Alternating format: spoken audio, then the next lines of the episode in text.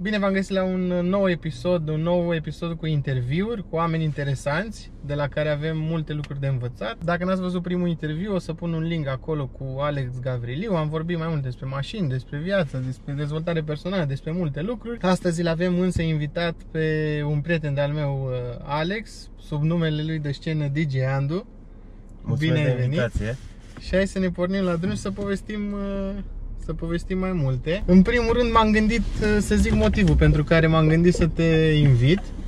Mie mi se pare, eu te oricum te știu de mult timp și eu te consider un om uh, foarte creativ și îmi place foarte mult că ți-ai urmat pasiunea cu muzica până în pânzele albe, adică te-ai dus maxim cu ea, ceea ce dă o dovadă de curaj până la urmă.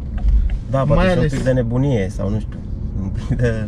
Da, un pic de nebunie, un pic de curaj, ai zis tu nebunie, n-am zis eu, deci dar este ceva de admirat până la urmă chestia asta, să, să, să reușești să-ți urmezi pasiunea, până la urmă să te întreții din ea, să faci bani din ea, probabil sunt mulți oameni care au o pasiune și visează la a trăi din pasiunea asta.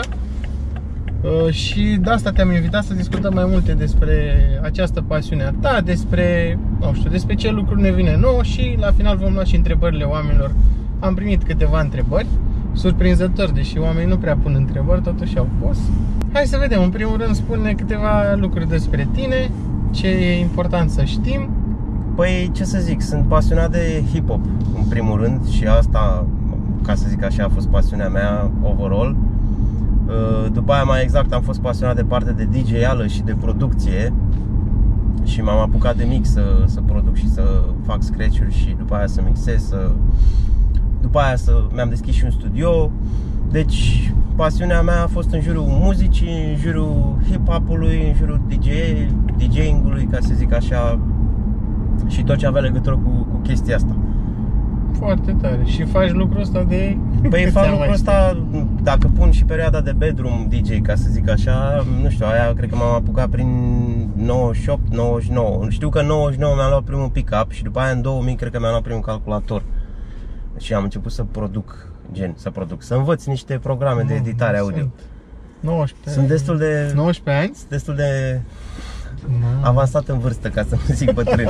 Dar am noroc că, nu știu, eu zic eu că mă mențin mai tânăr, nu mă arăt vârsta așa. Nu se vede, da. Și da, și am făcut asta oficial, cred că de prin 2002, cred că am început și am avut release-uri și am început să am concerte și apariții și evenimente și na, să trăiesc din asta, cred că a venit un pic mai târziu. Nu știu. Cam după câți Adică... Păi, bine, acum depinde și ce înseamnă să trăiesc din asta, că am avut o perioadă, de exemplu, nu știu, două, în 2003 am început. Da, în 2003 am început să am concerte. Nu put, pot să zic că trăiam neapărat din asta, dar aveam un venit din chestia asta și după aia am început să lucrez în studiouri. Eram ca producător sau ca sunetist. Și am avut o perioadă în care am lucrat în studio, în fiecare zi aveam programe, duceam la studio.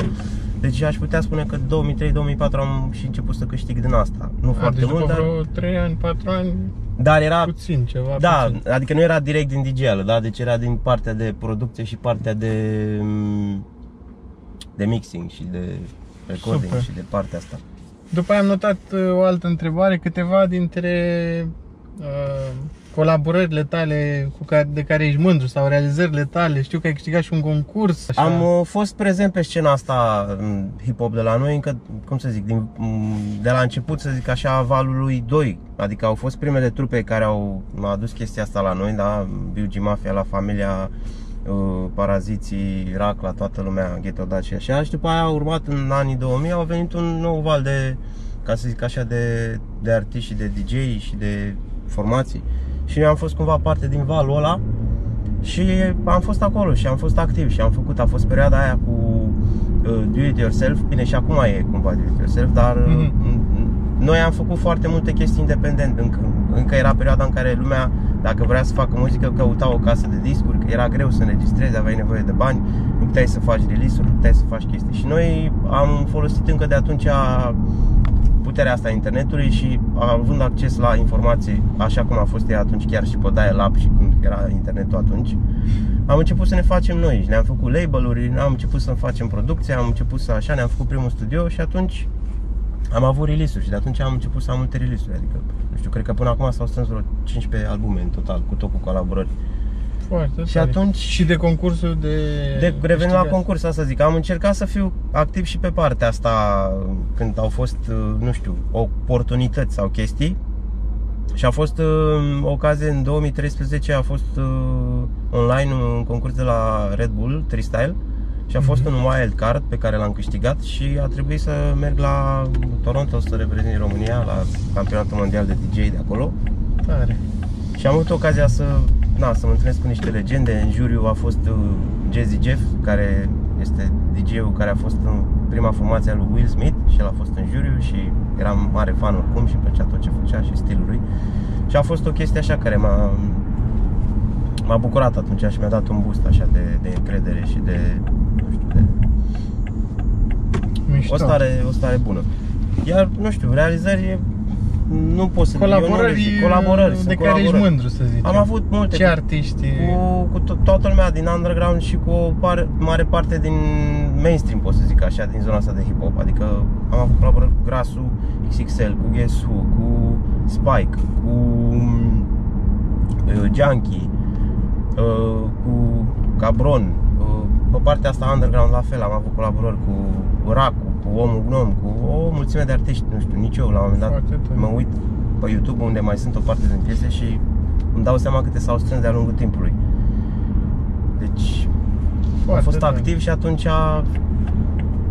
s-au legat, cum ar veni lucrurile astea, nu știu, nu ca automat, pentru că am și depus efort, adică a trebuit să-mi uh, șlefuiesc skill-urile și n-am, nu m-am, am încercat să nu mă culc pe ureche. Deși am avut perioade în care m-am culcat pe ureche, poate, dar am încercat tot timpul să, să fac chestii și am avut inițiativă și am, am încercat să mă îmbunătățesc și să evoluez și să nu rămân la un nivel.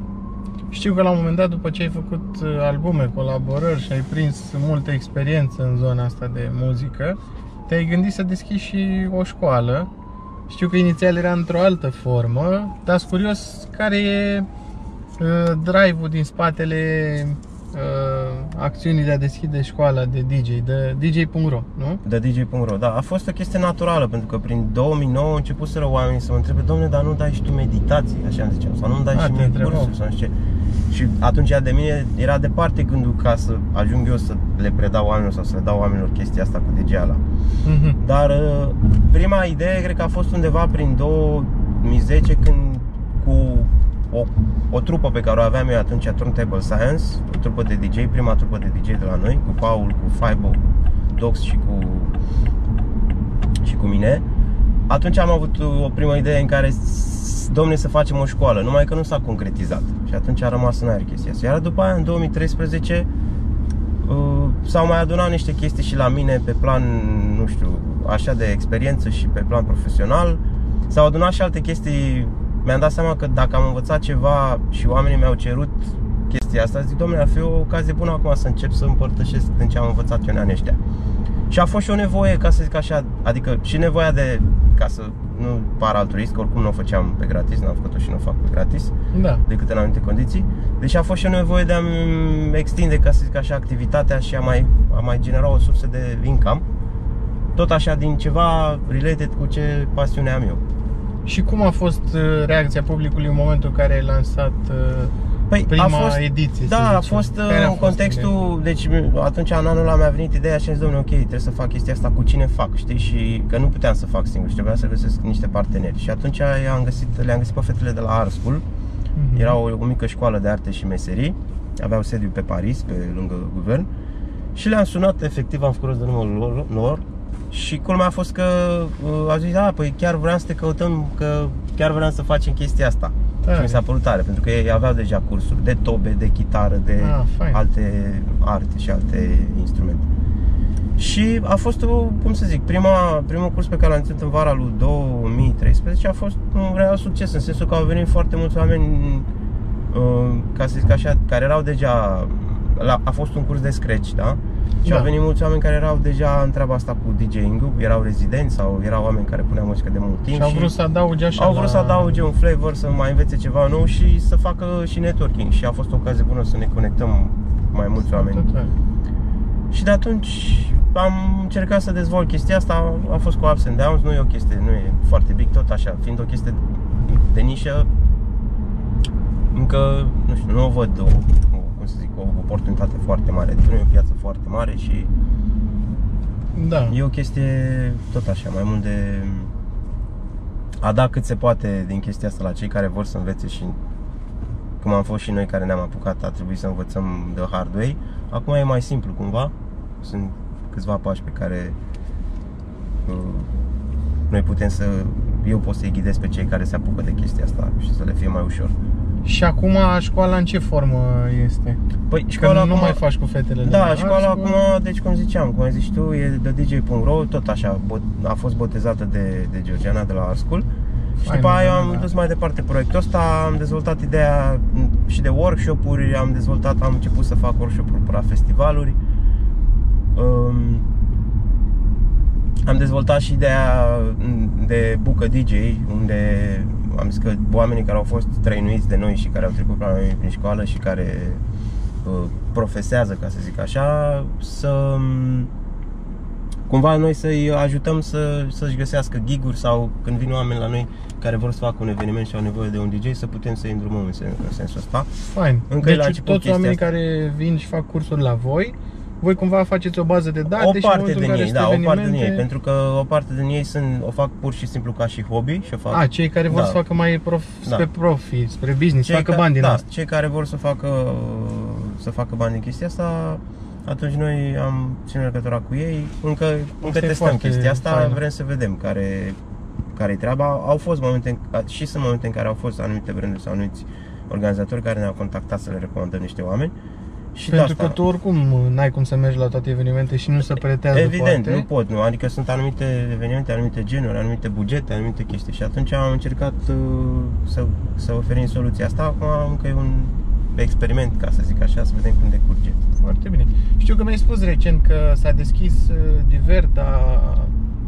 Da, s-a, s-a deschis Diverta pe Lipscan Să spun și asta, mi se pare interesant. și uh, sunt uh, cei de la Scal Candy România au având stand acolo, au făcut ceva inedit și au folosit uh, o parte din vitrină care probabil nu era folosită, au făcut un, un DJ boot. Și am fost deja cu doi, uh, doi cursanți de noștri acolo și au performat. Da. Sunt două boxe care sunt puse în stradă, cum ar veni. DJ-ul stă în spatele vitrinei și mixează pentru oameni de pe stradă, ce e foarte funny, că oamenii trec pe stradă, se uită în vitrine și după aia aud muzică și îl văd pe DJ care mixează acolo. Tare. Și a fost uh, la fel o Cred că o acțiune oamenii, interesantă. cred că cursanții sunt foarte mândri de Da, treaba sunt, și asta. sunt bucuroși pentru că e ocazie și pentru ei să iasă, să iasă din zona de confort, să iasă din, de unde sunt ei, să zicem, din dormitor sau din locul lor, să se expună, să interacționeze cu oamenii și să pună muzică și să câștige experiență. Îmi place ideea asta de școală, deci din ce înțeleg, uh, până la urmă nu e doar o școală unde te duci, faci de hobby, ai ajuns acasă sau ai terminat cursurile și la revedere are și o continuitate pentru cei care vor mai mult. Da, eu, noi am Asta încercat. e o, e o treabă foarte, foarte faină și utilă. Da, zic noi pentru că am încercat pentru că și încercăm. Sunt, uh, treaba asta sunt și cu DJ Antena, care e un DJ foarte bun pe, Da. pe partea asta de evenimente, private-uri, corporate și chestii genul ăsta. Rookie la fel, care e rezident la Fratelli și cu ei am încercat să duc chestia asta mai departe și am dus-o până la nivelul ăsta și am încercat să creăm o comunitate, de fapt. Și am încercat să le mai dăm oamenilor și alte ocazii dincolo de treaba cu cursurile, să aibă ocazia să interacționeze, să profeseze, să profeseze, să se distreze, să pună muzică, să facă, Fain. să învețe, să... Ca idee așa, ca procentaj, câți la sută sunt oameni care vin uh, doar pentru hobby, câți la sută sunt oameni care vor să mai adauge la skill-ul lor uh, și partea de scratching? Uh, Acum cam care e procentul a Cum fost ai mai observat? mare, nu știu, să zicem 90% au venit uh, ca și, ca și hobby. Ah, Asta ok. pentru că cumva și noi ne-am poziționat așa. Eu încă Mhm. sunt în formare acum și încă nu am toate actele de a putea să, dea, să dau diplome oficiale recunoscute. Mai urmează un pic Asta îți treaba trebuie asta. neapărat diplomele când... Deci eu, ca să pot să dau Da. diplomă oficială, trebuie să fiu format într-un anumit fel. Și la oameni de ce le trebuie neapărat diplomele Pentru astea? E cei fără- care vor să profeseze, care vor să-și facă PFA sau care vor să se angajeze cu A, să se carte angajeze de muncă. rezident sau așa? Da, da, da. Pe deci cei salarii care vor cumva, să-și ok. facă PFA sau vor să-și facă să se angajeze rezident sau au nevoie de meseria Dar în respectivă. scurt timp vei avea și asta, nu? În Da, cât da, timp? e, nu știu, o să mai durează câteva luni. Da. Și de-aia cumva noi ne-am poziționat pentru cei care sunt hobiști, cum ne zicem noi în principal, Super. dar și pentru cei care, să zicem, nu știu, vor să nu au nevoie de diplomă, că poate o au deja și vor doar să-și mai uh, upgradeze un pic skillurile și alte abilități. Bun. Hai să mutăm discuția pe industria muzicală de la noi. Pe... Sunt mulți probabil care se uită și uh, care se întreabă cum e industria asta muzicală, mai ales pe zona ta, nu pe pop sau pe uh, dance sau pe altceva. Da, păi dacă Cum o privești tu? Cum e... vorba lui Puia, știi care e industrie muzicală, ăsta e butic, fiecare vrea să ciupească cât un pic. Um, dacă e să vorbim doar de zona asta underground și așa, nu e o industrie. Sunt câțiva oameni care au reușit să facă treabă și, și, fac, și au făcut un nume și fac o treabă din chestia asta. Dacă ne ducem în zona mai de pop și așa, acolo e un pic treaba mai mare. E sufragerie mai mare, sunt mai Pentru multe că chestii. e un public mult mai mare. E un cam asta public mai ideea. mare și sunt mai mulți bani în piață. Dacă ne referim strict aici la partea asta de underground, e un pic mai așa. Sunt câțiva care au reușit cumva între independenți, da? Și atunci există, mai există piața aia între, ca să zic, acolo e o, o Mhm. industrie, ca să zic așa, Deci, alternativă. Nu știu. cumva în zona asta la ca să luăm așa uh, e ca un fel de piramidă, nu? Și sunt câțiva la vârf care au concerte uh, și sunt chemați, fac bani și ceilalți restul și la vârf cam uh, Dacă ce- vorbim, de, vorbim de, de, de zona asta de underground, de hip-hop, de nu știu ce, sau vorbim și de pop și de... Nu, doar zona asta.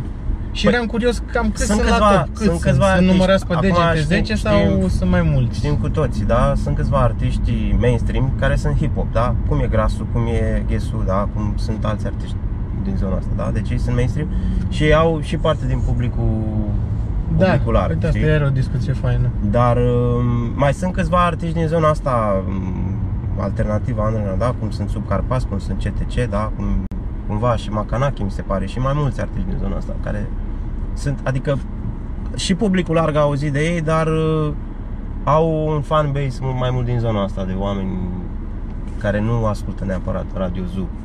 Da, să adică dau și muzică nume. populară cumva Asta, mai... muzică pop, Pop. populară. da.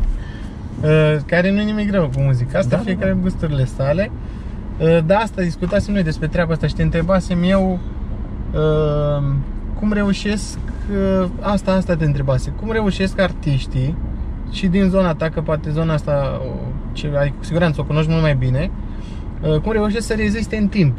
Și mi-ai spus tu o chestie foarte deșteaptă, că dacă publicul este foarte di, diluat, Adică nu ai, nu ai fan base-ul ăla de, care e foarte pasionat de muzica ta și faci niște lucruri pop care ajunge la toată lumea ca un fel de viral și Așa. peste, după aia nu mai e viralul ăla și nu mai ajungi la oameni și te pierzi și asta am răspuns esei, cum fac artiștii să reziste pe termenul, dar putem să reluăm discuția, că Păi, mi-a plăcut. Sunt cei care au reușit să-și facă un fanbase în sensul că au niște oameni care, ca să zic așa, i-au susținut și susțin. În ce sens? Că nu- CD-urile nu se mai vând, dar le ascultă muzica pe YouTube, să zicem, și atunci au canalul monetizat, da? Și atunci, adică fanbase-ul ăla susține artistul prin faptul că, da, ascultă Da. muzica, da? Am văzut că canal se practică oficial. și de asta cu Patreon la Spike, mi-a A, plăcut așa, exact. foarte mult. Mai sunt după aia merchandise, merchandise mai e merchandise pe care artiștii respectiv îl au, da? Și apoi mai sunt concertele unde oamenii plătesc bilet, da? Și sunt câțiva artiști de genul ăsta care încă în anumite situații merg pe bilet și au oameni la concerte și atunci se pot susține de chestia asta. Din chestia asta fără să aibă un hit pe radio. Da? Super. Și, nu ei știu, rezistă sunt foarte exemple. mult în, ei rezistă în timp pentru că au un uh, Acum- fanbase Odată asta, odată că au muncit mult și sunt perseverenți, asta, asta am văzut la toți cei care au, care au reușit, da? pentru că nici lor nu le-a fost ușor. Adică am văzut, sunt, sunt unele exemple care, Da. la fel, au încercat de mult timp, au scos multe piese, au cântat de multe ori la 20 de oameni și abia acum au ajuns să cânte la sute de oameni și să aibă sălile pline. Fain. Și mai e o chestie de, deci pe lângă treaba asta, mai e și chestia de m, un artist cumva dacă are drive și energie, da, are niște costuri fixe ca să vorbim de business Da, și costuri da. variabile mai, mai mici. Dacă și-a făcut un setup acasă și are unde să înregistreze, da? Nu-ți mai trebuie casă de producție. Și ai costuri mici și poți să perseverezi. Dacă tu poți să faci Foarte o piesă bun pe asta. lună, o piesă pe zi, da? Cu costuri minime, da? Tu ai șansa cum ar veni să la un moment dat să scoți o piesă care s- să te aducă mai mult în atenția oamenilor. Deci, deci Foarte, faptul, foarte că, bun asta. faptul că nu ai niște costuri mari și faptul că poți să faci produsele, produsul ăla care e muzica, da, imediat cu niște costuri mai mici, da, mici, asta te ajută să perseverezi, da? Că nu e ca și cum ai avea un, nu știu, un studio, dacă ai un studio mare la care trebuie să plătești chirie și nu știu câți angajați și nu știu și la așa, e greu. Da, Dar corect. pentru mulți artiști a fost ușor să persevereze pentru că au avut foamea asta, au avut drive-ul ăsta și au făcut în continuu. Până la un moment dat au fost niște piese care, și-au, care au atras un fanbase și după aia au putut să se mențină și să se întrețină cu acel fanbase.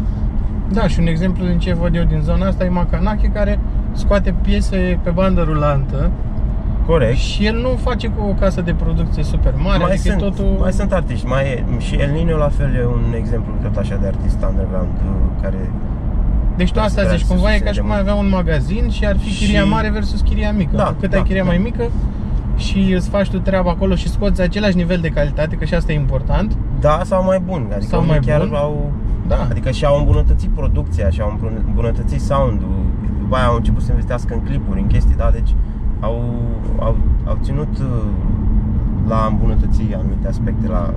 Deci cumva trăim într-o eră super digitală așa în care m, poate nu mai ai nevoie de case de producție, de studiouri foarte sofisticate pe care să plătești nu știu câți bani. Poți să-ți faci lucrurile în casă cu, bineînțeles, echipamente performante, dar care încep să nu mai coste atât de mult. Da, bariera de intrare la, să zicem, anumite echipamente și anumite chestii acum a scăzut foarte mult și acum poți obține calitate și audio și video și ce vrei tu, da? Nu mai zic know-how, adică poți să înveți despre chestii, despre orice, să zicem, da? Pe cum internet, se folosești, nu știu, cum să faci... Aș, și legat de asta am văzut că și tu o ai piesă. uh, pe YouTube sau pe, o să punem link, ai câteva lucruri introductive despre scratching, nu aveai gratuite la un Da, moment da, da, dat, da, le da. mai ai. Am, am, am o serie de videouri pe care le-am făcut. Deci putem uh, să punem și link ca să prindă oamenii gustul, corect, poate corect, vor. corect, corect, corect. Deci cumva e mult mai ușor să îți urmezi pasiunea, chiar dacă e muzică, chiar dacă e altceva. Acum depinde și de mediu, ca să zic așa, da, vorbim de oameni creativi și de așa, da, deci există un mediu în care oamenii se expri- exprimă, da? Ca un pictor se exprimă prin acoarele și zi vopsea și prin pensulă și prin așa. Alea și alea costă, adică nu da, sunt un minim, adică cred că oricine poate să să pornească să aibă un minim de scule, ca să zic așa, sau Da. un minim de materiale cu care să lucreze, să-și... Acum depinde și de ce fel de activitate creativă ai. Dacă e o chestie care e în mare parte digitală, cum sunt mulți oameni care, uite, pe partea asta, acum de ceva ani, da, cu designul de digital, Photoshop, chestii, da, nu asta știu ce, da? poți să faci acasă, da. Și... Într-adevăr, ai nevoie de niște software, poate ai nevoie de niște licențe, dar deja e mult mai simplu. Dacă ai un calculator minim care Da. nu ai nevoie de nu știu ce resurse și atunci, da, poți să perseverezi, da? A, da asta ține de tine și de drive-ul pe care l-ai tu. Adică Da. dacă tu ai drive și știi că poți să stai în chestia asta 10 ani și în al 9-lea an să-ți iasă de fapt și să faci Bună ceva, asta cu răbdarea, o da. art, adică o, o, o piece of art, să zicem, care te scoate din anonimat sau care atrage atenția și ți aduce după aia, nu știu, contracte, giguri sau alte chestii. Hai să vorbim și despre asta. Probabil sunt uh, câțiva, nu știu dacă mulți, pe zona asta de muzică care se uită, sau poate mai mulți de la tine, uh, care uh, vor, să zicem că să luăm scenariul următor. E cineva la 17-16 ani, stă cu părinții și are o pasiune, o inclinație către muzică, vrea să producă muzică, vrea să facă ceea ce faci și tu. Cum ai face tu dacă ai fi și ai avea din nou 17-18 ani ca idee în mare așa, ce ai face, care ar fi primii pași să zicem ca să ajungi până la urmă să reușești să îți faci muzica cunoscută și să, bineînțeles, să faci și bani din treaba asta, din pasiunea ta. Știi Dacă cum ai e, dat timpul uh, înapoi așa, cum ai? Și atunci când m-am apucat, nu am gândit-o foarte mult. Adică nu e o chestie de gândit foarte mult. Mai ales chestia asta, de exemplu, hip-hop-ul, da, și stilul ăsta de, de viață, ca să zic așa, că pentru unii e un stil de viață. Îți vine natural, nu stai să te gândești, nu-l gândești foarte mult, știi? Și atunci pur și simplu faci. Eu pur și simplu m-am apucat și am făcut. Am simțit nevoia să m-am dus și mi-am luat un pick-up din magazia părinților și am început să fac, să imit ce auzeam. Deci n-am stat să mă gândesc. Într-adevăr, de la un punct încolo e bine să-ți faci o strategie și să te uiți să vezi încotro se îndreaptă lucrurile. Da? Uite, acum eu cumva îmi pare rău și îmi dau seama că am pierdut, să zicem, perioada în care n-am profitat foarte mult de YouTube. A fost o perioadă în care dacă um, cine, era, cine a fost atent și a avut grijă de canalul lui de YouTube, să zicem, și a, a pus content constant și a reușit să strângă niște oameni acolo și a făcut un fanbase acolo pe care îl poate monetiza. Da. Deci acum asta iar mi se pare o chestie, că poate ok, peste ceva timp nu o să mai fie YouTube-ul, dar nu cred, sau nu știu, o să fie alt canal sau altă chestie pe care să zicem tu poți, o poți folosi ca și pârghie ca tu să ajungi la oameni și apoi să monetizezi. Deci prima chestie ar fi să faci pur și simplu, să te apuci să faci și mai apoi zici tu să gândești o Și apoi strategie, dar să să fii faci o atent și la strategie. lucrurile astea cu YouTube, ce se întâmplă să, cu Instagram. Să-ți faci o strategie, să te gândești să vezi Evident, acum e, o, cum să zic, inflație sau nu? Adică sunt foarte mulți Foarte acum mult, care da. fac, da?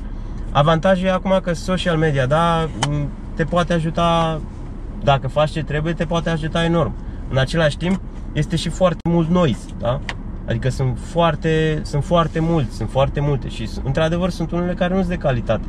Și Da. atunci tu chiar dacă faci ceva de calitate, e greu să răzbată prin prin noise care există și atunci de trebuie să ai și o strategie, trebuie să-ți faci niște niște planuri, Și că niște tot chestii vorbim sau de- să te anturezi cu niște oameni care știu chestiile astea, că sunt foarte mulți oameni care au descoperit cum funcționează YouTube-ul, cum funcționează Instagram, cum funcționează Și când zici oameni, zici să faci cumva un mastermind, face, așa, da, un grup cu oameni de... parteneriate, se pot face chestii Sau din te astea. referi la uh, case de pro, cumva, că am Poate văzut să și pe fie, de zona exemplu, asta. sunt canale care, nu știu, poate sunt niște băiețași, uite că știu eu un băiețaș și cred că de la tine l-am văzut, uh, care are un canal de dubstep, Set Boy. Ah, cheamă. da, da, da, foarte tare. Dau exemplu ăsta, da? Deci cum e Set Boy, da, care are canalul ăla de Foarte dubstep, unde promovează artiști noi, știi? Poate poți să, la un moment dat, cu genul de muzică sau ce faci tu, să te duci pe un canal de genul ăla și să ai un Ah, exposure mișto. sau să faci un parteneriat cu cineva care la fel are un canal și are nevoie de content și tu ești la care îi faci content și faci, el face ca un label.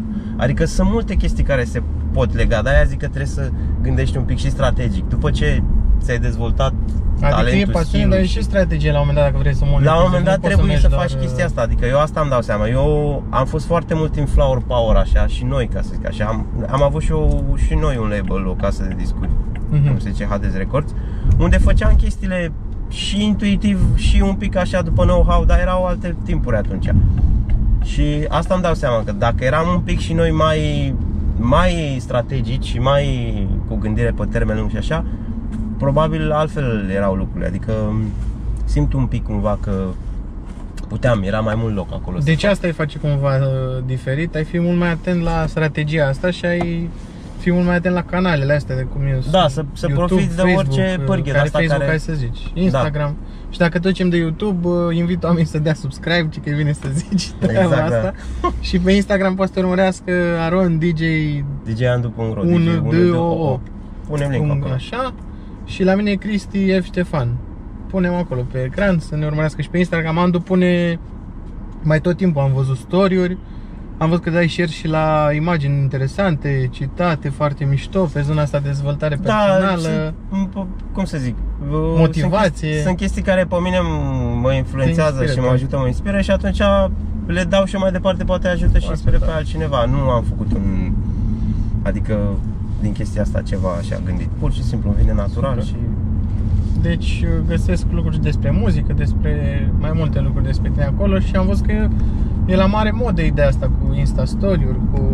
Da, chiar mi se pare ciudat acum cât de importante, cum să zic, mi se par nouă story sau, o, nu știu, poate nu toată lumea are aceeași părere, Da, dar mi-aduc aminte când au fost, când au apărut prima oară pe piață și atunci am avut un, un, un switch, ca să zic așa, de mindset, când a apărut Snapchat-ul cu chestia asta mhm. și era ideea că, domne, dispare după 24 de ore și eu nu înțelegeam, zic, domne, dar de ce să dispară după 24 de ore?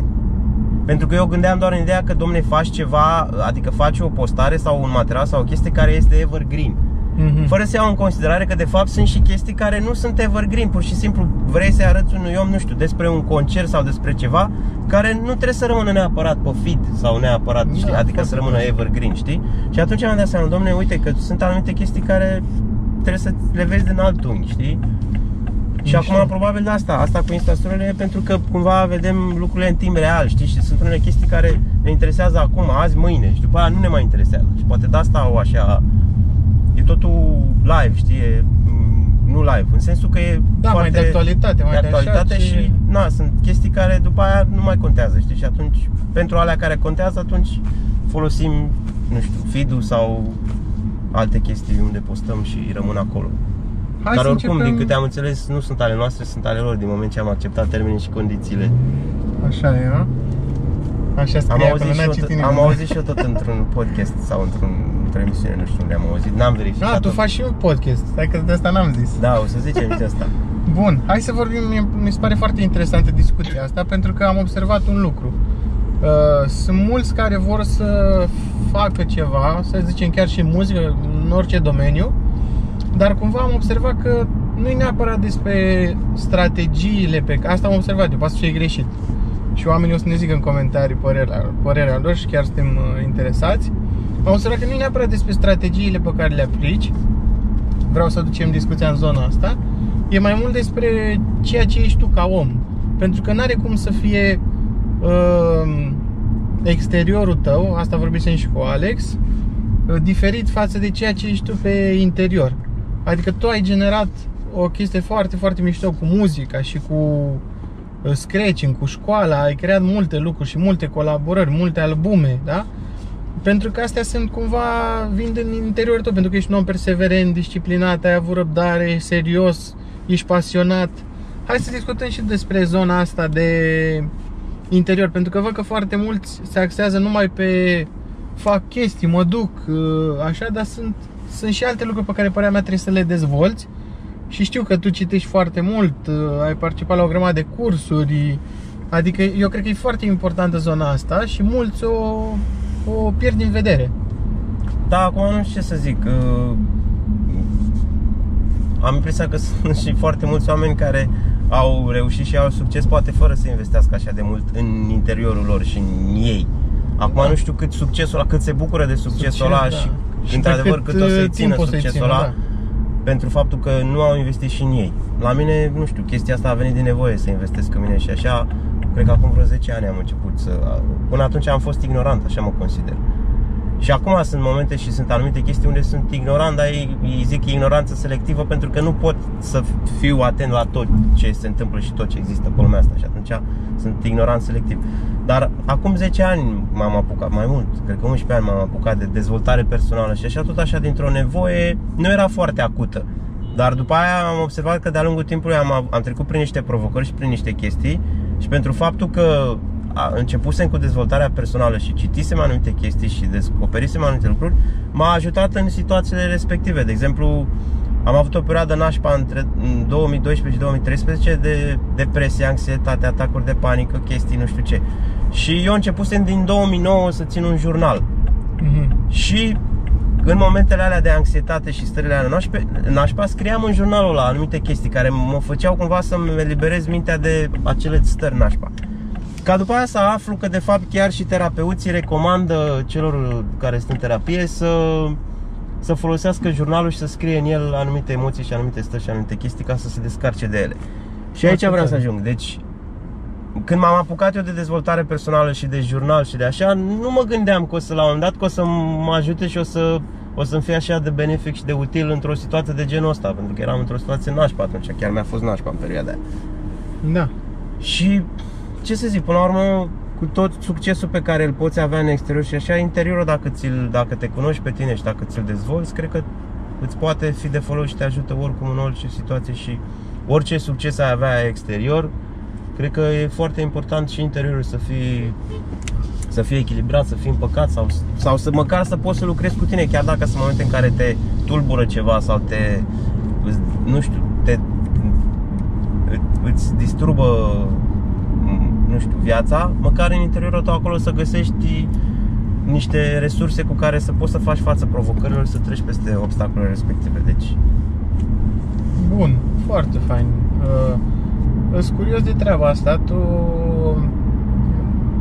cel mai probabil în momentul în care vrei să începi să-ți urmezi pasiunea, da? Sau vrei să faci orice proiect de lungă durată, e necesar să ai foarte multă răbdare. și mi se pare că tu ți-ai dezvoltat foarte bine ideea asta de răbdare. Uh, nu știu, care e secret? care e secret? Când te întreabă la televizor. Mai e și o chestie care... acum, uite că acum pot să pot să-mi explic anumite chestii cu ce am învățat din cărți și din cursuri și din așa, da? Există în psihologia pozitivă, da, este un fenomen ce îl numesc ăștia flow, da? Flow ce înseamnă? E un flux, da? Ești într-o stare în care ești una cu activitatea respectivă. De ce? Pentru că activitatea respectivă și abilitatea ta, să zicem, e, sunt, sunt în echilibru. Adică nu ești nici foarte bun pentru chestia respectivă, ca să te plictisești, nici chestia respectivă nu e foarte, uh, foarte grea ca să devii panicat sau anxios sau așa, da? E și atunci, undeva la mijloc. Și probabil ceva, poate, da. poate și asta e chestia la un moment dat când, uh, când ai răbdare cu ceva, de fapt intri în starea aia de flow, da?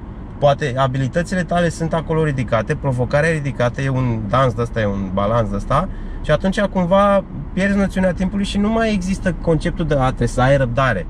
Și sunt momente în care intri în starea de flow, pentru că îți place, ești pasionat, uh, vrei să uh, ai progrese în respectiva chestie, da?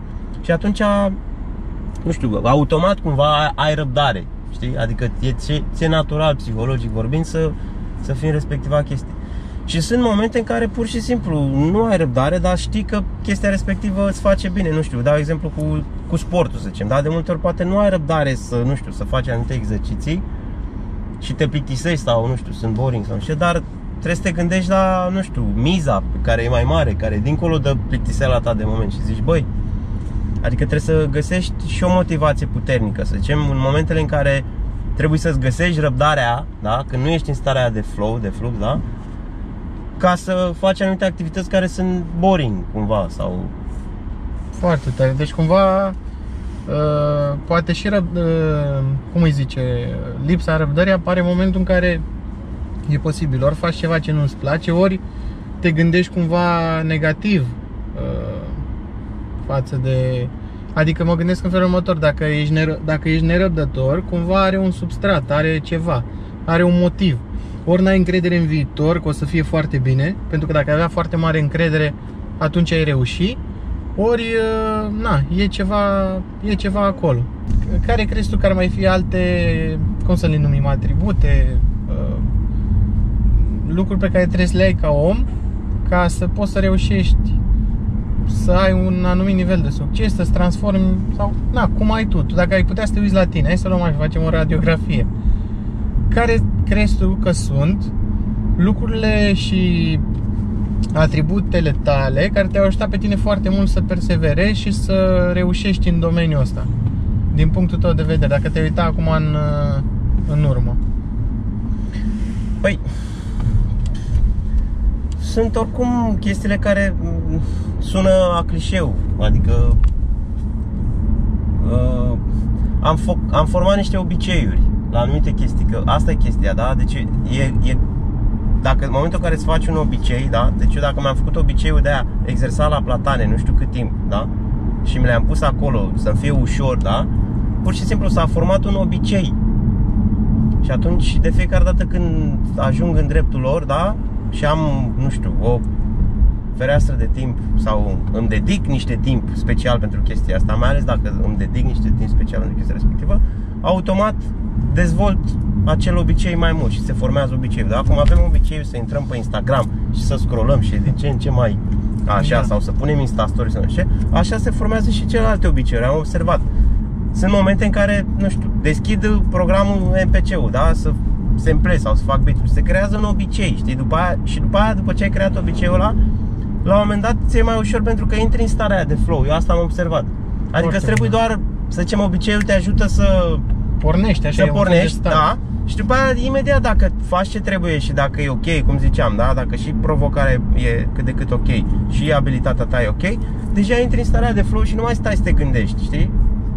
Cât te ține, că oricum, probabil, na, și toți avem energie și focus pe care putem să-l difuzăm către ceva pentru o anumită perioadă de timp. Știi că după aia îți mai pierzi din energie, îți mai pierzi din focus și na, după aia trebuie să iei o pauză sau schimbi sau trebuie să schimbi activitatea. Dar cred că totul se rezumă la la obiceiuri. Obiceiurile pe care ți le faci. Obiceiurile cum, na, le facem și pe alea proaste, așa putem să le facem și pe alea bune. Deci asta, abilitatea asta de a crea obiceiuri, foarte mișto. Asta ar fi una dintre ele, știi? Și după aia, nu știu, e... Alte abilități importante pe care tu crezi că le ai și te-a făcut să reușești în domeniul ăsta, să ai atâtea Nu colaborări, știu dacă atâtea... sunt abilități, sunt pur și simplu a fost și, do- cred că e dorința prima chestie, știi? Dorința să, și să ai o viziune sau să ai o chestie, băi, vreau să fac aia sau vreau să... Eu am avut tot timpul chestia asta, domnule, vreau să fac muzică și să fac ce-mi place. Pentru mine asta a fost chestia gen și nu vreau să fac compromisuri, adică n-am vrut niciodată să lucrez într-un job doar pentru salariu. Ok. Adică și asta cred că are legătură cu dorința. Dorința mea de a face ce îmi place sau chiar și în momentul în care am început să deschid business-uri sau anumite chestii, la fel am vrut să fac un business care îmi place, nu doar un business în care se fac bani sau și cred că totul pleacă și de la asta, de la dorință și de la viziunea pe care o ai sau la chestia ideală pe care tu o ai acolo sau pe care ar trebui să ți-o formezi la un moment dat. Foarte bun Deci răspuns. obicei, Da, am observat, uh, viziune, dorință, sunt chestiile astea care sună clișeu, dar da, sunt importante, da. Mișto treaba asta și la tine am observat lucrul ăsta că uh, pentru, am observat că pentru tine e foarte important să faci uh, ceva ce-ți place și să nu te abazi de la Hai să nu cadă în amol asta. Să nu te abazi de la principiile tale și de la lucrurile care ție îți plac cu adevărat. Am văzut că asta e foarte important pentru tine. De ce e important asta pentru tine și nu știu, poate e o sunt- întrebare sunt- proastă așa, sunt dar probabil niște uh, valori pe care mi le-am însușit sau am rezonat cu anumite valori și le-am luat, le-am îmbrățișat foarte mult valorile respective. Și atunci, m, pur și simplu, nu știu, când fac anumite chestii, le fac după valori, ghidându-mă după valorile respective. Și, nu știu, am avut momente când te-ai abătut de la valorile astea? da, da, și am avut momente în care poate am zis, știi, frustrat fiind, bă, da, zic, de ce am și eu, de ce n-am avut și eu valoarea să o valoare, bine, nu-i valoarea, aia deja e altceva, știi, să fac o combinație, nu știu, de care și să, știi, trebuie să fiu eu corect tot timpul, trebuie să nu știu ce zic, de, de ce am eu chestia asta, că alții, mă uit la alții care nu au avut, gen, știi, valori de alea sau chestii de-astea morale sau nu știu ce și au făcut pur și simplu doar pentru bani și pentru nu știu ce.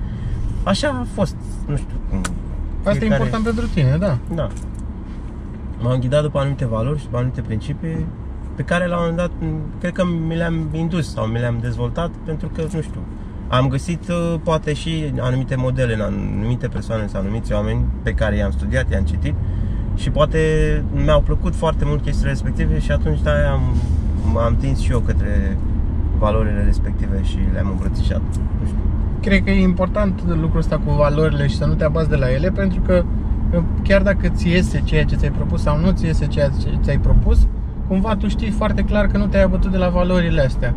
Uh, Cel mai probabil să zicem exemplul pe care l-ai dat tu, dacă vrei să faci un proiect și tu zici, băi, hai că-l fac doar pentru rezultatul final și mă abat de la valorile mele, cel mai probabil și sunt foarte multe cazuri în sensul ăsta, vei ajunge să reușești în proiectul ăla sau în momentul în care vei ajunge să reușești în proiectul ăla, poate nu vei fi împlinit pentru că te-ai abătut de la valorile astea. Deci până și rezultatul final, chiar dacă este pozitiv, dacă te abazi de la lucrurile pe care le simți tu cu adevărat, atunci cam degeaba e rezultatul la final. Uh, și uh, poate să funcționeze și invers, da? Adică uh, să faci, dar mă gândesc că invers, făcând ceea ce ceea ce îți place, uh, ghidându-te după valorile tale și așa cum ești tu, fără să te mai uiți, să te mai compari cu alții că au făcut un alt fel sau nu, uh, chiar dacă ți iese, chiar dacă nu ți iese, și în momentul în care nu ți iese, ești, uh, ești împlinit, nu? Ai, Da. ai simțit chestia asta, că probabil ai și proiecte care nu ți-au ieșit și hai să vorbim și despre zona asta, că sunt mulți care evită a discuta despre lucrurile care nu au funcționat, care n-au ieșit, cum treci peste momentele alea, peste stările alea. Hai să intrăm în, în discuția asta. Păi, cum să zic, um, e dureros atunci când nu-ți, nu ți-a ieșit ceva în, în care ai investit timp și bani și chestii, adică nu e ușor, adică nu e, e ca un, cred că era și vorba aia, știi, ca un pom în stomac sau ca o, ca Da. o ceva, te doare, știi? Dar după aia, după ce îți revii din șocul ăla, să zicem și așa, măcar ești împăcat cu tine, băi, măcar am încercat, băi, ce am vrut să fac? Am vrut să ajung acolo să fac, a... n-am reușit, că pe drum s-a întâmplat nu știu ce și cu tare. Dar uh, te ajută mult mai mult uh, când, da, când îți când îți urmezi valorile astea și principiile astea să, să treci peste respectivele obstacole și peste uh, respectivele pierderi să treci mult, mult mai ușor. La mine au fost multe încercări și nu au fost multe, n-au fost multe încercări, încercări pentru că am vrut să fac multe încercări. Eu aș fi vrut să-mi iasă din prima. Dar nu mi-a ieșit pentru că au fost anumite decizii pe care am luat, au fost anumite conjuncturi, anumite situații. Exemple de ce? Sunt curios dacă poți da exemple de lucruri care nu ți-au ieșit și cum ai trecut peste Păi ele. au fost multe, nu știu, cel mai mare fail, adică cel mai mare, au fost mai multe failuri pe care și de curând am dat unele, dar de exemplu unul care a fost mult timp și care m-a durut a fost în 2010, am, f- am fost asociat într-o firmă și am făcut un festival lângă București de hip-hop, de reggae, de nu știu ce și evident, noi atunci fiind foarte flower power și ne fiind foarte pe partea asta de business, la modul ăla și pe partea financiară și foarte bine organizați, noi l-am bugetat la uh, 40.000 de euro și el a costat 80.000 de euro. Și a trebuit să venim noi ceilalți asociați, da, să venim cu diferența de bani. Și au fost niște probleme. În primul rând că a ieșit prost evenimentul și noi da, aia o făceam în primul rând, deci n-am făcut-o pentru bani, da? Mm-hmm. Și apoi am rămas cu datorii și a trebuit să le plătim și vara aia am tras. Vara aia am tras tare ca să plătesc din datorile respective. Nu știu, ceilalți asociații, acum depinde de fiecare, poate aveau bani care, na, dar Stres, pentru mine, da. da, a fost o, o lecție foarte importantă și din perspectiva asocierii, că am învățat cum să mă asociez și din perspectiva m, modelului de business și din pers- perspectiva costurilor și din multe chestii, și din perspectiva pieței și și ăla a fost un exemplu în care m-a durut foarte mult că nu ne-a ieșit, nu ne-a ieșit și după aia că am rămas cu datorii. Dar după aia, uitându-mă la lecția pe care am învățat-o, cumva nu mai, durerea aia pe care a fost pe moment, e ca și cum știi, te lovești, te doare atunci pe moment, dar după aia îți trece și ești ok și știi că te ferești, data viitoare nu mai ai grijă să nu te mai lovești. Și Așa acum am două întrebări legate de asta. În primul rând, de ce crezi că s-a întâmplat lucrul ăsta? Și în al doilea rând, acum dacă te uiți în spate, are sens ceea ce s-a întâmplat pentru lucrurile care s-au întâmplat după? Adică te-a ajutat sau nu chestia aia? De ce s-a întâmplat failul ăla pe care l-am dat? Da? Care e cauza? Au fost mai multe cauze, dar uh, Adică strict referitor la tine, tu cum ți-ai explicat-o? Păi, noi nu am fost atunci, n-am avut un plan foarte bine și pe cifre și pe chestii ca să bugetul ăla pe care l-am făcut noi n-a fost realist. Adică trebuia să mai luăm în considerare niște costuri și niște venituri și niște lucruri. Deci Ok. nu a fost și acolo era matematică, acolo dacă puneam, dacă făceam un PNL, da? Da? Un buget de venituri și cheltuieli ca lumea, pe bune, fără să nu umflăm și așa, probabil am fi făcut de atunci și ne-am fi dat seama că, bă, de fapt ne trebuie 80.000 de euro, nu 40.000 de euro. Deci a fost o chestie pe entuziasm, așa, pe hai să Da, facem, da, să- și pe, exact, știi, și pe o viziune mișto și pe așa, dar nu pe ceva solid și pe niște Motivația care a fost? Să faci un concert, să faci bani din concertul ăsta? chestii. Care a Motivația fost noastră era principal? să facem un festival tot așa, ne plăcea foarte mult ideea de festival, la noi încă nu era, din 2010 nu știu ce festivaluri erau la noi, încă nu erau Nu erau cum e acum, Antold, da, nu, sunt, nu Electro, erau toate astea. De și atunci. noi fiind tot timpul cu zona asta de hip-hop și începusem un pic și cu zona de electro, că am adus și DJ de, de electro și am vrut să, înco- să combinăm uh, genurile astea, hip-hop cu electro și cu reggae, ce ne plăcea nouă. Și, și am vrut să-l facem în afara orașului, era în pădure, la Păulești, adică niște elemente care nouă ne-au plăcut, să fie muzică, să fie oameni, să ne distrăm, să ne simțim bine și Probabil vroiam să facem și banda. Din moment ce nu am făcut calculul ăsta foarte bine Și n-am plănuit foarte bine partea asta de cifre Înseamnă că nu, de fapt, nu ne-am dorit nici foarte m, mult partea asta financiară Că dacă ne doream, probabil îi dădeam mai multă atenție. Nu știu. Asta cred că este o, un numitor comun la toți oamenii care au o înclinație mult mai mare spre a fi artiști decât spre a face business sau bani. Asta am observat că dacă am fost tot timpul conjurat de artiști Am văzut chestia asta Deci majoritatea se duc pe entuziasm, pe hai să creăm anumite lucruri, să facem, să așa și pierd din vedere faptul că în spatele unui astfel de concert, să zicem, sau oricărui proiect din care vrei să faci bani, sunt ce zici tu, un PNL, adică un uh, document în care pui profit uh, și Da. loss, pierderi și nu, venituri și cheltuieli, Da. cum e la noi. Uh, și totul trebuie foarte calculat, pentru că are o bază matematică. Orice chestie. Cât mă costă aia, aia, lumina, așa, cheltuielile prevăzute, bun. Câți bani avem de investit, cât o să iasă, bineînțeles că sunt și foarte multe lucruri pe care nu le poți controla, că știu că la voi în ziua în care a fost evenimentul a și plouat, adică a fost Corect. S-au întâmplat nenumărate Corect, lucruri sunt ca chestii să pe care, nu dar mai- asta nu înseamnă că nu poți, să zicem, sunt anumite chestii pe care nu poți să le iei în considerare și să vezi dacă ți-asumi riscul ăla și cum ți-l asumi. Da? Adică, bă, dacă plouă, ce facem? Păi dacă plouă și o să vină mai puțină lume, nu, dau un exemplu. Păi avem așa, facem așa, dacă e să plouă și Să vin ai doar cumva un atâția plan oameni. chiar Adică dacă- trebuie să te gândești și la chestii, să anticipezi niște chestii. foarte ca să nu bun. fii descoperit în momentul în care, bă, plouă, păi nu ne-am gândit la asta, a, păi ce facem? Bună. Deci trebuie să anticipezi. Și da, cum zici tu, am văzut m, partea asta de oameni creativi și artiști, că partea practică e un pic mai ignorată cumva că- ignorată, știi? Și da, e bine când se adună mai mulți oameni să facă ceva, să fie complementar cumva, știi? Adică să se asocieze unul care e creativ cu unul care e mai practic și unul care e mai Băi, stai un pic, stai să punem pe foaie ca lumea, stai să punem în tabel, stai să nu știu ce, stai să cutare, știi? Adică că dacă se adună toți care sunt creativi, dar nu au latura Bună. asta practică, știi, nu- sunt toți buni la o singură chestie și lip- le lipsește abilitatea la o altă chestie importantă pe care ei nu o au. Foarte tare asta. Da, foarte mișto. Adică când faci o colaborare, să faci cu oameni cu care te potrivești, dar să fie și unul bun la matematică, altul bun la... Desen sau ce, Da. din ce trebuie să faceți voi acolo sau nu știu. Că în orice proiect din ăsta, uite, mă gândesc că acum vine în minte asta cu fratelii. Știu că acolo sunt trei băieți, de fapt. Uh, unul dintre ei cu matematică, cu cifre, cu business. Uh, doi, unul cu creativitate, cu Design, chestii. cu design și celălalt fratele este cu tot așa, pe business, pe așa, pe socializare, adică se îmbină foarte bine, nu e doar creativ. Și se vede că e un brand de succes la noi de atâta timp. Cu Exact. restaurante, uh, uh, club și așa mai departe. Uh, Și acum întrebarea cealaltă, a doua, era, uh, o să o repet, uitându-te în spate la toate evenimentele astea, și failul ăsta, dar și altele, alte failuri, uh, le-ai găsit cumva un sens de ce s-au întâmplat? Se leagă lucrurile? Cum Da, le-am o găsit privești? sens.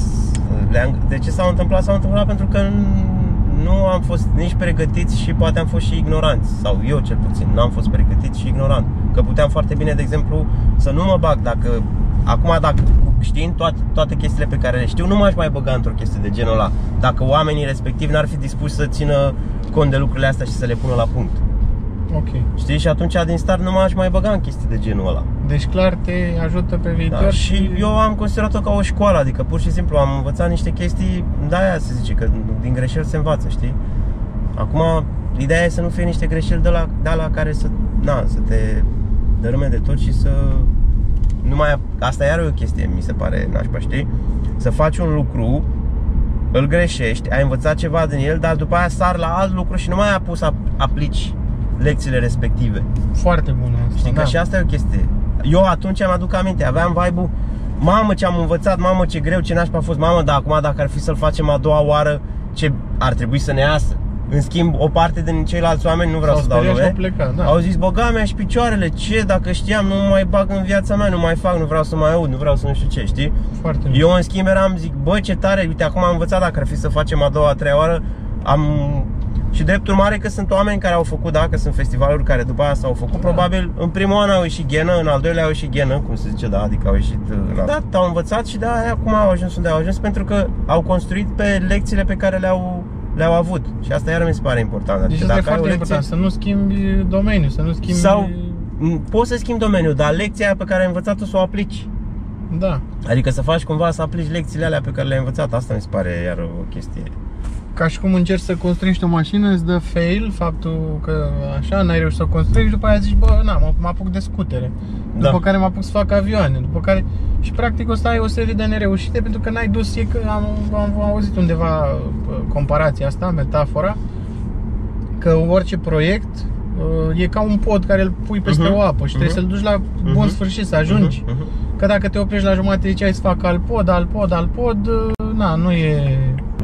ca- Adică nu, nu, nu te va- va ajunge într-un punct în care vei reuși până la Da, urmă. da, exact. Foarte bună metafora Am văzut asta. și eu foarte mulți care au schimbat domeniul atunci când uh, au schimbat total domeniul, atunci când s-au lovit de o nereușită. Și cred că asta e o greșeală. Acum mai sunt momente în care poate știi că și, că și eu am făcut chestia asta, știi? Dar probabil că era o vorbă, nu știu de unde am auzit dar mi-a plăcut și tot timpul. Acțiunea ți aduce claritate. Adică sunt momente în care te bagi în ceva și după aia îți dai seama că chiar nu ești făcut pentru treaba respectivă. Ah. Dau exemplu meu, da? Deci în 2014 am deschis un business cu sucuri. Ok. Tot așa, entuziasmat, am avut o energie atunci, eram mai entuziasmat ca în 2010, da? Și la fel, am făcut un plan, am făcut niște chestii, am făcut socoteală acum, știam costuri, știam nu știu ce, dar nu am luat în considerare alte lucruri care și alea trebuiau luate. Și n-am mai luat în considerare nici alt uh, aspect, să zicem, ce ținea de industria respectivă, da, de partea asta de cum îi zic eu, Horeca, știi? Adică eu nu am avut treabă cu chestia asta, știi? Era un domeniu nou. Era da. un domeniu nou, știi? Eu am avut doar entuziasmul ăla, domne, a, sucuri, stil de viață sănătos, că eu oricum îmi făceam sucuri tot timpul și nu știu ce și mamă, ce tare, cu tare. Dar um, după aia mi-am dat seama, acționând și băgându-mă acolo, spălând vase, făcând sucuri, storcând, vânzând oamenilor și trebuia să gândesc rețete și să stau să lucrez și mi-am dat seama că nu e genul de industrie în care, adică nu mă atrăgea la modul ăla, știi? Și nu era o chestie în care eu să evoluez și să prosper, că nu mă, nu mă atrăgea pur și simplu. Deci sunt și momente în care poate trebuie să schimbi, nu trebuie să, știi, știi vorba aia. La capăt. Dacă da, ai da, luat-o da, pe un, da, un drum greșit, oricât de departe ai mers, dacă e drumul greșit, întoarce Știi? Adică sunt și situații în care trebuie să te întorci în drum, dar aici înseamnă să te cunoști tu foarte bine și să-ți dai seama repede, știi? Și de-aia mi-a rămas în cap chestia asta cu acțiunea ți aduce claritate. Acționezi, vezi ce se întâmplă și îți dau seama imediat dacă e ce trebuie sau nu. Ca să poți după aia să termini podul ăla, să zicem, știi, care ziceai tu, știi? Adică ai început să construiești un pod și îți dai seama, da mă, sunt constructor, eu sunt constructor și termin podul ăsta, știi? Eu mi-am dat seama, bă, eu nu sunt bucătar, nu sunt... Cum uh, ți-ai dat seama? Poate e o întrebare așa, iarăși uh, cum, cum îți dai seama că nu e ceea ce îți păi, place? e vorba și de uh, ce ziceam și de chestia aia, dacă te găsești în starea de flow, dacă te vezi, mm-hmm. dacă îți găsești interese, adică te uh, găsești curiozitate și începi să cauți soluții, să cauți metode, variante, chestii, nu știu ce. Da, deci focusul tău și mintea ta și acțiunea ta se, se îndreaptă către, către chestia aia sau nu. Știi? Adică bună, bun reper. Starea asta de flow e un reper foarte bun. Da, știi, și îți dai seama, știi, că dacă te bagi într-un domeniu și dacă te-a pus să, nu știu, tunezi mașini și după aia stai și cauți pe net cum se face, te duci la cursuri, nu știu, e clar că îți place și că vrei să fii în domeniul. Dacă te bagi, te apuci și te murdărești, faci niște chestii, dai niște, faci niște greșeli și îți dai seama, bă, nu, de fapt nu e pentru mine și nu e nicio chestie în care aș vrea să perseverez, că nu, știi, da. Adică îți dai seama când e o chestie în care vrei să perseverezi și chiar dacă nu, nu ți iese și zici, mamă, stai așa că mă, mă pun la punct și să vezi ce fac, o rup, știi? Adică îți vine cumva și chestia asta, intuitiv, da? Deci te, te calibrezi cu activitatea respectivă, nu știu dacă pot să zic așa. Mișto. Uh, da, deci e... Deci cumva uitându-te în spate, au avut, uh, ai învățat foarte multe lucruri din nereușite. A fost școala mea, Înveți mai multe lucruri din nereușite sau din uh, reușite? Băi, așa se zice și eu așa, pot să confirm până aici că am învățat mai multe din uh, nereușite. Din nereușite. Foarte tare. Deci eu pot să confirm zic la asta. Acum Cred că școala cumva te învață să atunci când greșești nu-i, nu-i bine. Dacă pici un test sau așa, ești repetent, ești uh, Uh, cu restanțe, cu nu știu ce, adică se pune o presiune, o presiune o, foarte da. mare pe ideea asta de a greși. Dar uh, cu cât greșești mai mult într-un domeniu, cu atât devii mai experimentat în domeniul respectiv și trebuie doar să ai răbdare să-l duci până la final. Că vei reuși la un moment dat. Uh, da. Asta am învățat. Asta, că și eu am greșit foarte multe lucruri și lucrurile m-au ajutat într-un final. Și chiar aveam noi o chestie la un moment dat și vorbeam, îl urmăream pe un tip uh, de pe YouTube și ziceam, băi, na, tipul ăsta spune anumite lucruri, nu vreau să dau numele așa, dar spune anumite lucruri, pentru că nici, na, bine, asta poate, nici, din perspectiva mea, nici nu a greșit foarte mult. Și e foarte ușor să fii sigur de ceea ce spui în momentul în care nu ai greșit practic deloc. Da. E foarte ușor. În momentul în care greșești foarte, foarte mult, parcă nu-ți mai vine să fii atât de sigur, dar asta nu înseamnă că nu știi mai puțin, înseamnă că știi mai multe. Da, da, da. Cam asta am observat. Da, e, cred că e o încredere de aia oarbă, așa, nu știu cum să zic. Eu așa am simțit, de exemplu, întreaba atunci cu, cu business-ul cu sucurile, eu așa, după aia mi-am, mi-am dat seama, zic, bă, parcă a fost, aveam o încredere așa de mare, dar era oarbă, de fapt, că nu, nu, adică... Nu era bazată pe experiență da, în domeniu da, da. cumva. Și acum sunt, nu că sunt neîncrezător, dar sunt mult mai aware de anumite chestii, știi, și iau în considerare anumite lucruri. Zic, bă, stai un pic, că Adică neîncercând să Nu vreau ca respectiva experiență să zicem să fie o traumă care să mă țină din a gândi și a căuta alte variante și domne gata, nu mai fac nimic, nu mai nu știu ce, nu mai Drept urmare am mai încercat ceva în 2015 Da Deci nu m-am lăsat Dar e un lucru foarte bun, adică să nu te dea înapoi, să nu te descurajeze, să nu... Referitor tot la nereușit, îmi notasem ideea asta Cum faci să gestionezi o nereușită? Uh, ca să, exact ce ai zis tu, să nu ajungi în punctul în care să te descurajezi, să nu mai faci absolut nimic, după aia să fii speriat. Cum ai este, făcut tu e o de perioadă în gestionat? care E o perioadă în care trebuie să te, nu știu, să te detașezi un pic probabil și să-ți revii să... Mai auzisem uh, tot așa exemplul ăsta cu atleții Un Mhm. atlet, să zicem, după perioada în care a performat da? Are o perioadă de recuperare Așa și aici, da? ai o perioadă în care ai încercat ceva, nu ți-a ieșit da? Trebuie să ai o perioadă de recuperare, trebuie să te recuperezi, trebuie să, re, să, re, să-ți reîncarci, să zicem, energiile tale, știi, m, rezervoarele tale de energie, Foarte să bun. faci Și- niște chestii care îți plac ție sau nu știu, chestii pe care le-ai amânat și pe care poate nu le-ai mai făcut de mult timp sau, na, trebuie să te recuperezi un pic ca să poți să să te apuci iară de altceva. Bun. Și acum depinde de fiecare, na, e clar, trebuie să fie chestii, nu, nu chestii destructive. Cum Că faci să sunt nu mulți te care de- se apucă, demoralizezi, care- se apucă de droguri, de băutură, de... Deci trebuie să te apuci de niște lucruri pozitive. Da, că da, poți să te bagi în aia, dar sunt atâtea exemple de oameni care după ce au dat fail și și-au pierdut casa și s-au apucat de băutură și de droguri sau și mai rău să sunt cap. Adică nu e o soluție clară, e o soluție pe termen scurt. Da. Acum depinde, fiecare trebuie să vadă ce, nu știu, cum îl, ce îl ajută pe el mai bine să se recupereze, ca să zic așa. Pe mine m-a ajutat uh, Pe tine ce te ajută, da, corect. M-a ajutat asta cu sportul, pentru că am observat că starea pe care o ai e foarte importantă. Dacă ești energic, dacă ești odihnit, dacă ești rănit bine, dacă ești hidratat și așa, ai o stare bună și atunci poți să faci față altfel. Adică dacă te-aș ține nemâncat, nedormit sau nu știu, ai, ai avea o săptămână, să zicem, în care nu dormi, nu mănânci cum trebuie, nu faci sport, nu știu ce, da?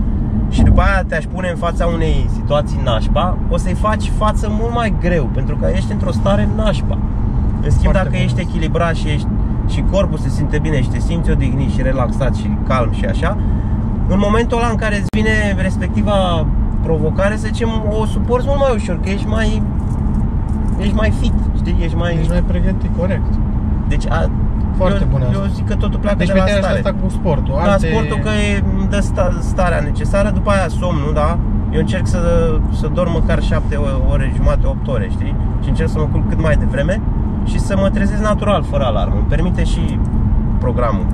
Multă lume zice, da, domne, dar eu nu pot, că eu trebuie să mă la muncă de la... Ok, știu, dar tocmai asta e ideea, trebuie să cauți variante ca să poți. Practic, adică tu te curgi mai devreme ca să te trezești mai să mă devreme, trezesc cam asta. mai devreme, să mă trezesc fără alarmă. Da. Deci sportul, Și mi-a odihna plăcut că și ai zis tu, alimentația. legat de odihnă, ai să zici și asta ai spus la un moment dat că băi, în uh, dormitor nu trebuie să stai să citești sau să te uiți pe televizor sau pe Nu, telefon de sau citit pe... e ok. Adică Deci cititul, ok. e, nu, asta e, intră în ig- igiena somnului, cum zic eu, știi? Adică în dormitor dacă faci anumite chestii care în loc să te pregătească pentru somn, mai rău te stimulează, nu te ajută. Ok. Dar asta e altă discuție pentru alt Da. episod. Deci, Și alimentația, Și ai alimentația. De exemplu, eu aveam problema asta cu zahărul. Da? Mâncam foarte multe dulciuri și la fel îți schimbă starea. Da? Probabil cineva poate are probleme cu fumatul sau cu, cu, cu alcoolul. Da? Zicem, dacă bei foarte mult sau dacă fumezi foarte mult, deși pe moment ai impresia că îți face bine, pe termen lung de fapt îți schimbă starea și ești într-o stare nașpa. Că nu mai circulă sângele cum trebuie, nu se mai oxigenează creierul cum trebuie, nu se mai hrănești celulele cum trebuie și atunci iară ai o stare nașpa, deși alimentație e, e fuel da? E benzina pe care tu pui în rezervor. Ți-am dat acolo mesaj, am, ți-am trimis eu o fotografie cu ce au întrebat oamenii, că eu să fiu atent la condus. Da. Și hai să luăm întrebările astea, să le răspundem la ele și la final voi mai avea câteva întrebări pentru, pentru tine. Ia să vedem. DJ Sabău, unde te vezi peste 10 ani în acest domeniu? M-am mai gândit la asta și nu știu de ce, am mai zis-o probabil cu altă ocazie, mă văd uh, undeva în afara țării, așa, așa mă văd. Mă văd cu un studio undeva în afara țării. Într-o țară mai caldă, mai Într-o țară mai, mai caldă, într-o industrie muzicală mai altfel, nu știu. Mai dezvoltată? Nu, da, nu știu, așa mă văd, așa m-am văzut. Foarte tare. Asta legat de muzică, deci mă văd, încă mă văd și peste 10 ani mă văd într-un studio, într-un studio de la cum mi-am dorit eu întotdeauna, să văd cum îl, cum îl pun pe picioare, dar să se vadă mare văd în altă parte. Da, asta e clar. Mișto. Um, Florea. A, cu grătar. Pe cât un grătar de pește. Bună păi, întrebare. cu prima ocazie. Ce să zic, la... Dacă nu să mergem la mare să mâncăm un pește. Sau niște paste, ceva. Așa. Ciprian Gavriliu. Uite asta mi se pare mișto. Cred că oricum am acoperit-o, dar... Cum îți cultivi răbdarea pentru proiectele creative, intense, meticuloase, pe termen lung? Da, păi eu zic că am... Da, hai să mai așa, mai adăugăm câte ceva aia, să ce mai poți să... Am tras de la tine totul, toate informații. Totul cred că pleacă de la dorința aia, trebuie să fie dorința aia arzătoare și trebuie să... Miza trebuie să fie... Că până la urmă asta, eu așa îi zic, știi? Adică dacă ai un proiect, proiectul ăla e pentru ceva, are o miză, da?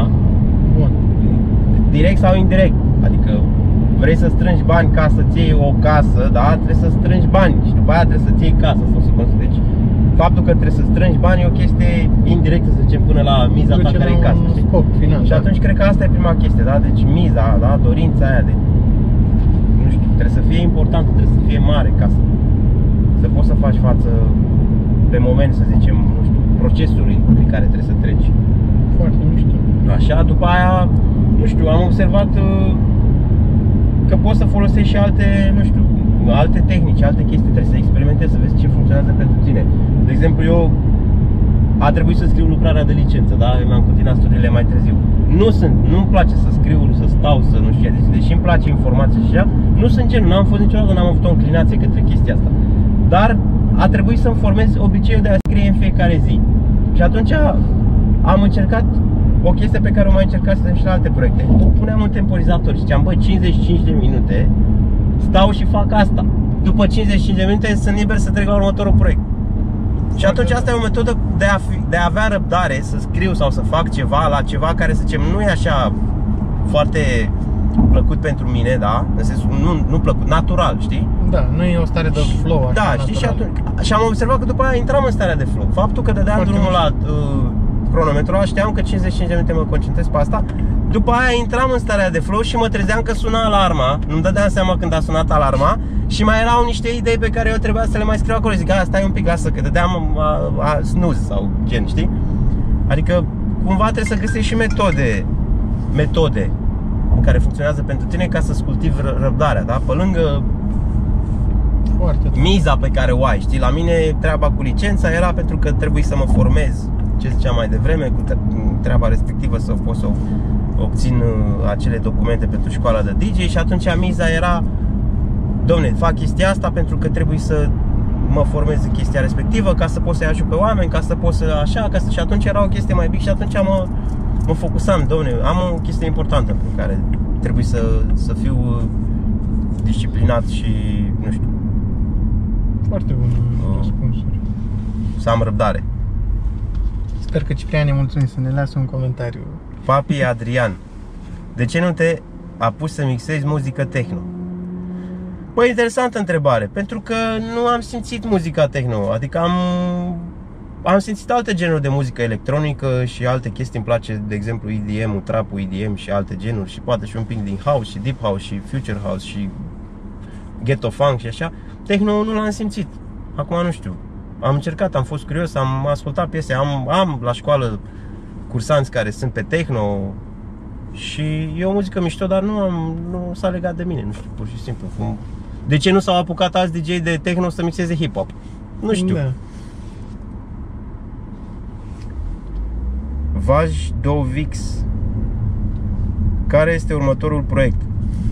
Bănuiesc că se referă la un proiect muzical Da. Sau Păi următorul chiar proiect- Și din astea cu școală, cu na, poate. Următorul proiect muzical este un album cu invitați N-am mai Ah, scos chiar îmi album spuneai despre asta, cu da. invitați din 2015 Am mai scos în 2018, dar doar un EP Și abia aștept să m-am, m-am apucat de el Deci un album cu invitați Cu invitați pe care nu i-am mai avut până acum pe celelalte albume Asta e Foarte ideea mișto, deci cu noutate. așa. Da, și evident mai e un proiect cu Gnom, cu omul Gnom, am mai avut un album cu el, Hrană se numește Și o să fie Hrană 2.0, care o să fie scos la anul Foarte Deci astea sunt tare. următoarele proiecte și mai am un proiect, să vedem cum se concretizează cu Cătălin de la Coma Trebuie să facem un, un material împreună Trupa Coma Foarte tare. Și deocamdată ne-am apucat de două piese, să vedem ce se întâmplă Și referitor la școală, Referitor la putem ș- să zicem și de Referitor la școală locurile disponibile care mai Acum, sunt. da, mai sunt pe timpul verii, mai avem o, cur- o clasă nouă de,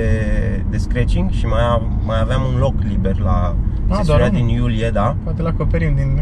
Așa. Ce Deci în video? iulie mai avem un loc liber la cursurile de scratch. O spun link în descriere ca să fie Așa. foarte clar acolo. Și treaba asta cu școala de, de DJ o, o dezvoltăm cât putem. Avem un concurs în... uh, Depinde și când o să apare video. Păi o să apar acum, da. Avem un concurs în iulie la Electric Castle de DJ Scratch Challenge. Asta iar e un proiect la care am lucrat și edi- ediția a doua. Anul trecut l-am făcut în București, anul ăsta am obținut slotul ăsta acolo la Electric unde o să fie mai Foarte multă lume și o să fie mai fun. Și școala de DJ are un proiect work in progress unde încercăm să facem chestii pentru comunitatea de oameni care se pasionează de treaba asta. Și nu doar de scratching, ci și de mixing și de celelalte zone, după cum ziceam.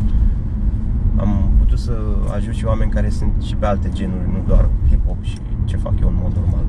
Și uh, școala de DJ, de DJ.ro este un proiect continuu care, adică cursurile astea, dacă nu uh, omul nu are ocazia să intre acum, cel mai Păi probabil o să acum mai faci. noi le facem uh, cursurile de grup, da, grupele respective de DJ Academy, cum se numește, le facem uh, am făcut așa un program cam în primăvara, să zicem, o dată la cât o lună, da, deci o, o lună da, o lună nu și toamna la fel și ce- mai e o sesiune în vară, cum e asta din iulie.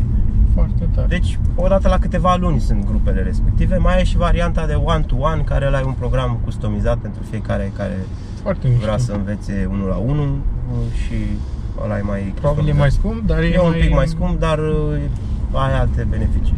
Da, corect. Hai să vedem ce alte întrebări mai erau aici. Cristi Nechitoi sau Nechitoi, scuze dacă nu pronunț numele cum trebuie. Ce albume l-au influențat cel mai mult de-a lungul timpului? Au fost multe. Ce albume? D- și de la noi și de afară, nu știu. Au fost de la noi primele albume, nu știu, nu primele albume. Din anii 90, de la sfârșitul anilor 90, de la Paraziții, nicio problemă, la Rac la rime de bine, uh, Ghetto Daci, Dacia, da, uh, Delict, uh, fără număr, uh, nu știu, sunt, sunt, sunt multe de la noi care, ca să zic așa, m-au influențat. Și apoi de afară au fost uh, de la suedezi, de la Luptrup, sunt niște suedezi care cântă în engleză și mi-au plăcut foarte mult. Și Promo e unul din, din, din, din Luptrup care și el mai scoate albume solo și chiar anul ăsta a scos un album nou. Și ei mi-au plăcut în mod special, au un vibe bun, au un mesaj mișto și m-au influențat, ca să zic așa. Promo Foarte este, tare. este vegan și tot timpul a cântat despre chestia asta, e militant așa pe zona asta și are piese care sunt în zona asta și cumva m-au influențat. Mai sunt niște albume de la Kere Swan din America care m-au, m-au influențat. Nu mai știu să le zic pe numele, dar uh, sunt, sunt și din zona aia, cu mulțime. Și câteva cărți care te-au influențat, dacă tot suntem la zona asta. de Câteva albume. cărți care m-au influențat. Păi una care, cu care am început, ca să zic așa, dezvoltare personală, că eu consider partea asta de sănătate parte din chestia cu dezvoltare personală, e una uh, despre alimentație, cum să trăim sănătos fără toxine, Robert Murs, Super. și o carte groasă, așa, o Biblie, ca să zic așa, în care îți explică cum funcționează organismul, celulele, tot, toate sistemele din corp și după aia cu alimentele și cu cum e bine să le mâncăm, toate chestiile astea. Și asta m-a influențat mult. Ce să mai zic? Celelalte cărți clasice de dezvoltare personală, de la idei la bani, Napoleon Hill sau, nu știu, Tată bogat, tată sărac, Robert Kiyosaki, chiar că a fost în România și tu ai fost, eu n-am reușit să ajung Da. și ai fost la... Mie mi-a plăcut cărțile. mai Da? Da. Am auzit, am văzut interviurile cu, cu el și mi s-a părut funny că a fost invitat în, Da, în mai niște mult. zone care, în mod normal, nu le Nu văd, sunt, n-au da. treabă cu, nici cu dezvoltare personală, nici cu dezvoltare financiară, cu Da, am educație văzut la Rock financiară. FM, la Boom, Da, deci, dar uh, mișto. organizatorul de aici și-a făcut treaba și l-a dus pe om, l-a Da. promovat, cum ar veni, și și-a promovat cărțile. Și Da. Hai să vedem, mai sunt întrebări? Nu mai sunt aici. Nu mai. Astea sunt întrebările. Cu părere de rău pentru oamenii care mi-au scris pe contul meu uh, uh, anumite întrebări și n-am apucat să le salvez, așa că la Dacă alea o, să, le- o să vă răspund uh, dacă le mai puneți încă o dată În comentarii, da. în comentarii sau Să avem pe și Insta noi Story. Câteva comentarii. Bun. Uh, în încheiere, mi- eu urmăresc un podcast foarte mișto de la Louis House, îi zice, Da. School of Greatness. Foarte Și mișto. el la final pune o întrebare care îmi place foarte mult, sunt curios ce răspunzi și tu. Dar mi-a mai venit o întrebare între timp pe care îmi place să o adresez. Prima, deci mai am două întrebări. În primul rând, dacă ai uh, face sau avea sau așa un milion de, un milion de euro, ce ai face cu ei în momentul ăsta? Chiar sunt curios. Ia să vedem. Păi, în- la întrebarea asta mi-am mai răspuns și eu de câteva ori în, Ești în antrenat, introspecțiile ă? mele, ca să zic așa. Acum ceva timp aș fi investit în, într-o, într-un magazin cu sucuri și acum mi-am schimbat, uh, mi-am schimbat părerea. Bun. Deci n-aș mai investi în, într-un magazin cu sucuri. Aș investi evident în, într-un studio. În studioul ăla la care visez eu, de clasa A, cum se zice. Mișto. Și evident aș investi în, în, uh, în ceva imobiliar Pentru că mi-am dat seama de chestia asta Că uneori e bine să Să investești în chestii în care au un risc mai, mai mic de-a lungul Chiar dacă timpului. câștigul e mai mic? Da pentru că tot timpul, în ultimii ani, am tot investit în chestii care au fost investiții cu capital de risc, cum se zice, gen. Și am tot pierdut bani și nu mi-am sporit averea, cum se zice. Da. Și atunci am realizat chestia asta că, domne, trebuie o parte din banii pe care îi produci să investești atât cât poți în ceva imobiliar unde randamentul e mic, dar și riscul e mai mic. Și Deci aș rămâi investi cu și în ceva- activul până la urmă. Da, și aș investi ceva imobiliar și aș investi uh, în- am un nou proiect acum pe care vreau să-l, să-l fac dar trebuie să mă pun eu la punct cu, cu engleza și cu așa pentru că vreau să fac pe, pe engleză Tare. un site de dezvoltare personală și psihologie pozitivă o chestie în care tot așa vreau să împărtășesc idei am citit foarte multe cărți din zona asta am experimentat foarte mult am experimentat foarte mult am fost la mai multe cursuri și Foarte mișto. mă pasionează mult chestia asta și acolo aș investi o parte din bani. Nu știu cât aș investi din milionul respectiv, dar aș investi. Evident, în școala de DJ aș investi. Te-ai Pentru distrat, că- ți-ai cumpărat chestii, nu știu. Evident, nu e Adidas vorba și de investit. Sneakers. Păi, Ceva. uh, bă, nu, sneakers și nu mi-aș lua foarte mulți, cred că mi-aș lua câteva perechi, nu știu. Aș investi foarte mult în cursuri, gen, aș merge, sunt niște... A, vrei să te duci la tot fel de evenimente? Da, să vreau să merg la tot felul de evenimente la, la care nu trebuie să fii milionar ca să mergi, dar totuși trebuie să strângi niște bani. Da. Și ca să mergi într-un stil mare, cred că e și mai bine, știi? Adică dacă mergi la, nu știu, Anthony Robbins, A, dacă să mergi la stai VIP cumva da, sau da. știi? Adică aș merge ca să am un, un full immersion, nu știu cum să zic, știi? Și aș, în asta s-ar mai duce o parte din bani și evident, nu știu, în rest s-ar duce pe călătorii, probabil aș sta foarte mult plecat pe afară. Da. Foarte Adică ar mișto. fi un fond care ar fi pentru niște niște chirii pe afară, Excursii, așa, excursii, să niște stai. stat mai mult pe Să afară stai mai mult. și Foarte să tare. călătoresc mai mult. Doamne, aștept să ajungem în punctul Să ăsta fie. cât mai Mulțumesc. repede. Că ai și planul mașini nu făcut. îmi doresc foarte multe, aș lua Una. nu una pentru început. Tare. Ce Așa. mașină? Poate facem un review Am la rămas ea. setat, uh, am rămas setat, deși nu se mai fabrică un, uh, un Saab Turbo X. Îl am de Mișto. mult. Este un model care e zi, 4x4, deși nu, adică e all wheel, wheel drive, cum se zice, Da. nu? Și încă se mai găsesc, nu se mai fabrică, dar uh, Ți-a plăcut ție cum arată așa? Sau... îmi place foarte mult, da, și cum arată. E o mașină simplă, dar uh, mi se pare o mașină, nu știu, puternică și am văzut uh, atunci când, au, când, au, când a apărut, am văzut niște filmulețe cu ea pe zăpadă și mi-a plăcut foarte mult cum se, cum se mișca pe zăpadă. Da. Și mi se pare o mașină bună și de oraș și poate și așa de drum lung și am un prieten care, nu modelul ăla, dar mi-a, mi-a dat să conduc alt model de sab Ah, și deci ai mers că... am mers cu sabul și îmi place, mi-a plăcut cum se conduce și cum se simte la, la drum lung și la șosea și Foarte am eu o chestie cu su- suedezii, ca să zic așa și Mișto. deci, na, Mi-au plăcut răspunsurile. Și ultima întrebare de la împrumutat de la prietenul nostru din America, Luis uh, House cu School of Greatness, un podcast foarte, foarte mișto pe care îl urmăresc. Și el zice așa, dacă la finalul vieții s-ar șterge tot ceea ce ai uh, realizat și ți-ar mai rămâne doar trei uh, învățăminte, lucruri, uh, el zice trei uh, adevăruri despre viață și despre tot ceea ce ai experimentat tu aici, care ar fi aceste trei... uh, Asta n-aveai de unde știu, cum, Da. n-aveai de unde știu că te voi întreba de ce e spontan. Uh, Care ar fi acele trei lucruri? Chiar sunt curios. pe care le-aș lăsa sub ce formă sau cum? Să le scrii undeva și ele să rămână în urma ta ca un fel de legacy, așa. Bă, uite, Andu, asta au fost.